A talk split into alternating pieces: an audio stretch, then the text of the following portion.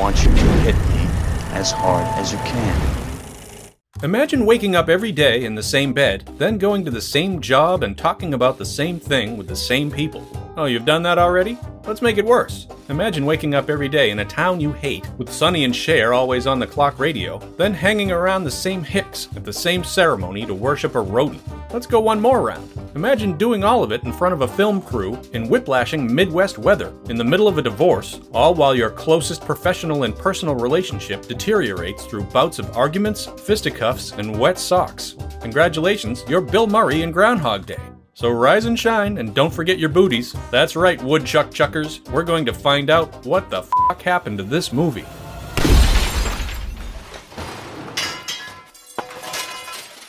But to understand where it all began, we have to go back to where so many of Hollywood's most fabled productions begin vampires.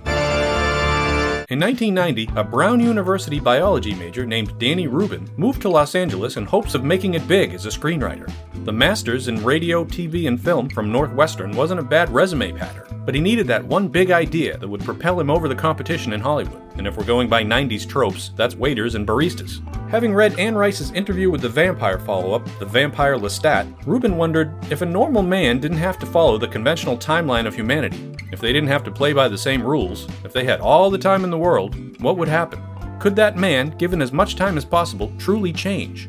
And we're not just talking Malcolm Gladwell's give me 10,000 hours and you'll get a Rachmaninoff level pianist sort of change. Not bad, Mr. Connors. You say this is your first lesson? Yes, but my father was a piano mover, so. This isn't about ice sculptures or the French language. We mean actual change in who you are as a human. Rubin's idea was called Time Machine. After consideration, Rubin himself thought the concept sounded a little too gimmicky for big screen consumption, but he went on ahead anyway, spending seven weeks spitballing plot ideas, injecting elements of German philosopher Friedrich Nietzsche, and outlining the story of weatherman Phil Connors caught in a seemingly endless time loop. One week later, he typed The End and had a completed screenplay, retitled Groundhog Day. Rubin went with the February 2nd holiday as the day Phil gets stuck in because it was relatively nondescript and wholly unexplored which is kind of shocking since it seemed ripe for the holiday horror genre that exploded in the 1980s, with exploitations through slashers like Christmas Evil, April Fool's Day, and Mother's Day, just to name a few. Face it, the tagline writes itself The last thing you'll see is his shadow.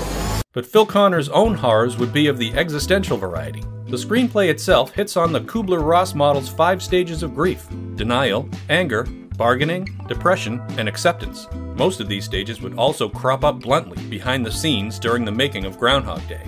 Tasked, as with all first time screenwriters, with getting the script to the right people at the right time, Rubin saw that Groundhog Day made its way to talent agency CAA. The agency, falling madly in love with the script, tossed it onto Harold Ramis's desk, where it was taken as is with zero changes and immediately made into a motion picture. Well, not exactly. Groundhog Day did make its way to Ramis, but there were other interested parties. Rubin was faced with two options go with lower rent company IRS Pictures or Columbia Pictures, one of Hollywood's big five studios at the time. With IRS, the film would get a $3 million budget but give Rubin more creative control.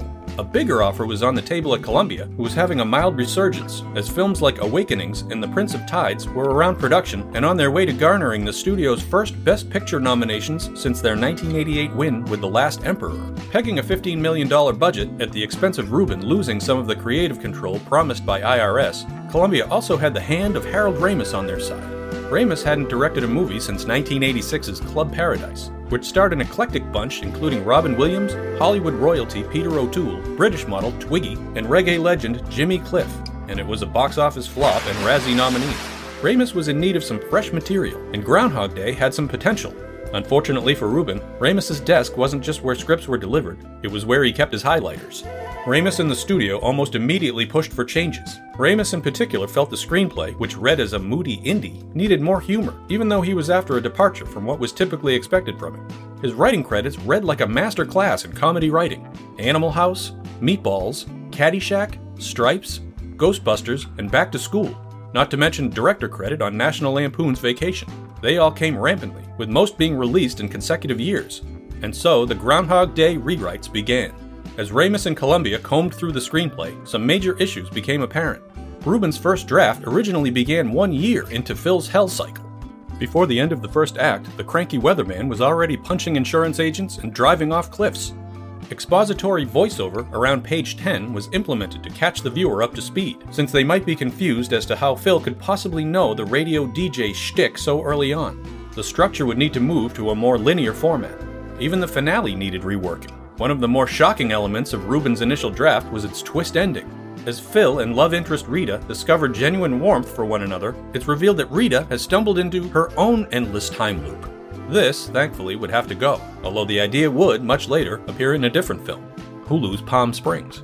The topic of the time loop itself was of much conversation and debate. Columbia demanded an answer to how exactly Phil ended up reliving the same day over and over. And because Rubin couldn't just say, well, you know, vampires, ideas were thrown around to make the studio executives happy. One possible explanation was that a gypsy curse had been placed on Phil by a jilted ex flame, perhaps one not so impressed by his Clint Eastwood impression but no one outside of the Columbia offices was for the idea of explaining something so unexplainable. And so while Rubin, Ramis, and producer Trevor Albert did hand over a hackneyed reason, they devised a plan to bury that part of shooting so deep into the production schedule that it would likely never have the chance to be shot at all. In addition to not just how, there was the question of how long. The duration of the endless cycle, for those attempting to keep score at home, has never been pinned down exactly. The original draft had Phil himself estimating 70 to 80 years. Other estimates put it at 10 years, while Ramis eventually settled on around 30 to 40 years. Further analyses have ranged from a daunting 10,000 years, based on early concepts, to a more specific 8 years, 8 months, and 16 days. What have you been doing for the last 8.7 years? Rubin made some requested changes based on notes, delivering his next draft on, coincidentally or not, February 2nd. Ramis was then tasked to take over and complete what would become the final shooting script. In the revisions, Ramis ditched certain subplots, spruced up the dialogue, and fleshed out the characters, Phil in particular, to give more dimension and meaning to who they were. The revision process was where the tone had shifted significantly, developing the humor that Ramis didn't find in Rubin's first draft.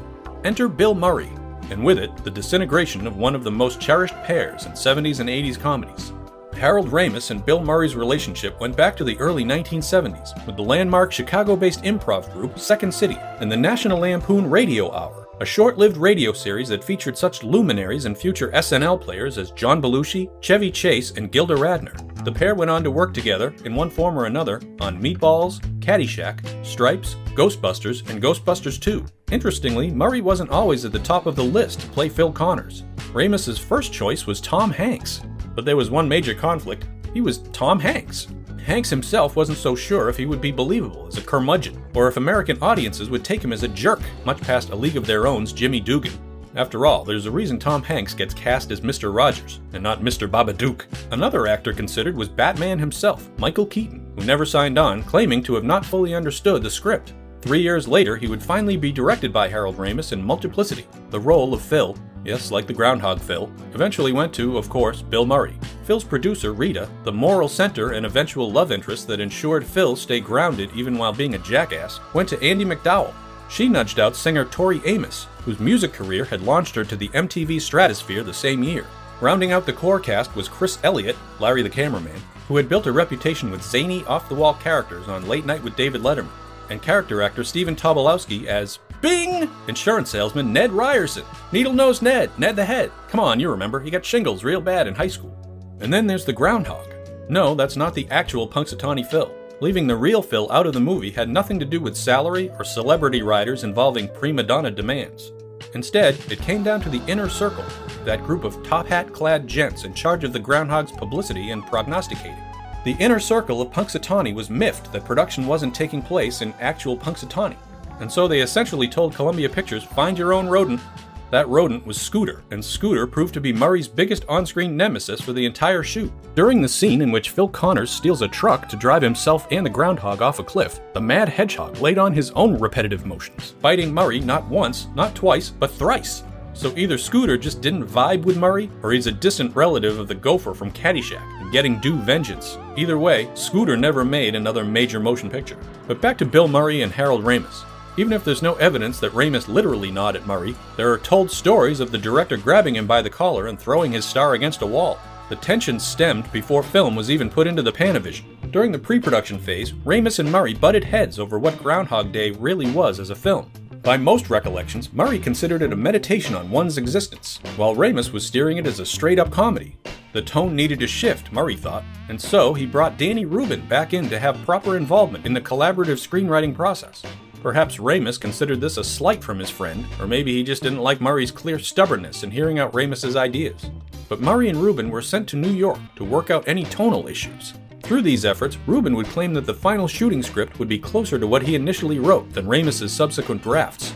And so, with the final draft handed into Columbia, the green light was flashed, and Groundhog Day was on its way. Location manager Bob Hudgens and his team were sent to find the perfect Punxsutawney, the first requirement being that it not actually be Punxsutawney. Ironically, Punxsutawney's locations didn't work because it essentially wasn't the Punxsutawney envisioned for the film. For one, the actual Gobbler's Knob is not in a town square, but a wide sloped field far enough outside of downtown Punxsutawney to require shuttle services for tourists.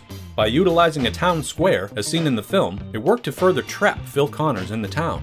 After scouting locations in small pockets of Wisconsin to substitute for the small Pennsylvania town, Ramis suggested the Chicago area, where he and Murray both resided.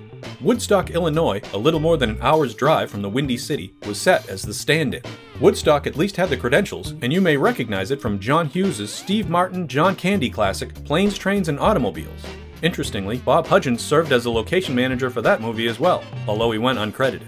And while Punxsutawney residents were snubbed, local Woodstock businesses were also far from pleased, as the production took over storefronts with electrical cables and false facades. 23 local businesses even instigated a boycott, although it was brought down to 14 after some Hollywood level convincing. The production of Groundhog Day, by most accounts, was a nightmare. Even issues that had zero to do with the making of the film, mainly Murray going through his first divorce, found their tempers entering Woodstock, Illinois. Production ran from March 1992 to June 1992, and as the weather shifted, the crew had to do their best to make everyone happy and comfortable, especially the cantankerous Murray. The Midwest hovers a little above freezing in March. For the scene, well, scenes, where Murray's character steps into the doozy of a puddle to avoid Ned Ryerson, the actor wrapped his foot repeatedly with insulation. Once Ramis called cut, the frigid Murray would have a team of crew members to warm him up with blow dryers. And June isn't exactly a time to sport thick peacoats. It's a bit of a tease when fake snow fluttered above the cast and crew's heads while they sweltered in wool. Murray also seemed genuinely disinterested in being directed by, well, his director. Upon Ramis offering context and guidance on just how the actor should go about a scene, Murray wanted to know only one thing just tell me, good Phil or bad Phil? The communication simply wasn't there. At one point during production, Ramis requested Murray hire a personal assistant to aid in communication. It seemed like a long shot considering the actor is notoriously against assistants and agents. But Murray, realizing the error of his ways, agreed by hiring a deaf woman who only spoke American Sign Language, which nobody on set, especially Murray, knew. Really, one of the few legs up Ramis could get on Murray was telling the boys in the snowball scene to throw the balls as hard as they possibly could. As production continued to gasp forward, Murray had reportedly become irrationally mean and toddler like, with tantrums and bouts of showing up late for work. This sort of behavior actually gave Murray a nickname earlier in his career, as christened by friend Dan Aykroyd, the Murricane. A few examples in the path of the Murricane over the years? Well, he allegedly got into fistfights with Chevy Chase during Saturday Night Live, harshly and openly criticized Lucy Liu's acting in the middle of a take on Charlie's Angels, purposely rebuffed Anjelica Huston at a dinner outing during The Life Aquatic, was labeled a drunken bully by Richard Dreyfuss during What About Bob, socked Bugs Bunny on the nose during Space Jam. Okay, maybe the last one isn't true, or at least documented. Much as we love Murray's talents on the screen, it seems that behind the camera he can be quite temperamental. When production on Groundhog Day wrapped, it marked the end of one of comedy cinema's most reliable duos, Groundhog Day would be the final film Bill Murray and Harold Ramis would work on together, and the pair wouldn't share a credit until 2009's Ghostbusters the video game, in which they, separately, reprised their roles of cynical slime prone Peter Venkman and spore, mold, and fungus collector Egon Spengler. Ramis said their rift left a huge hole in his life, while Murray had complete disinterest in making peace. More than a decade after Groundhog Day's release, Ramis did make an attempt at professional reconciliation as he recruited Bill's brother, Brian Doyle Murray, who played Punxsutawney's mayor in the film, to get Murray to appear in what would end up being Ramis's penultimate film, 2005's The Ice Harvest. The offer was met with a cold no. Groundhog Day debuted at number one when it was released on February 12, 1993, President's Day weekend. The movie may have arrived in theaters after the famous Woodchuck's prognostication, but it ended up with more than $70 million at the North American box office. Today, Groundhog Day has overwhelmingly shown its lasting legacy, It consistently shows up on best of lists and was placed on the National Film Registry. The American Film Institute put it as the 34th funniest movie ever, just behind Chaplin's Modern Times. The Writers Guild of America named it the 27th best screenplay ever and ranked it the third funniest screenplay, just ahead of Airplane. It also inspired a Tony nominated Broadway musical. Even the title has become synonymous with repetitive behavior and situations. And given the movie's enduring popularity, it's quite possible that other cinematic time loops, like Tom Cruise's vehicle Edge of Tomorrow, horror flick Happy Death Day, and sci fi actioner Source Code, might never have existed if it wasn't for Ramis and Murray's sublime execution of the concept. Prior to 1993, the turnout for the Groundhog Day celebration in Punxsutawney, Pennsylvania was around 2,000. The year Groundhog Day came out, it shot to 10,000. In 2020, a new record of more than 40,000 people came out to Gobbler's Knob. As for Woodstock, Illinois, 2019's celebration was attended by a mere 1,200, so it sounds like the inner circle got the last laugh. As for the relationship between Bill Murray and Harold Ramis, Big Brother Brian may not have been able to get Murray to work with Ramis ever again, but he did convince him to tie up any loose ends. Just prior to Ramis's death in 2014, Bill Murray and Harold Ramis finally and peacefully reconciled.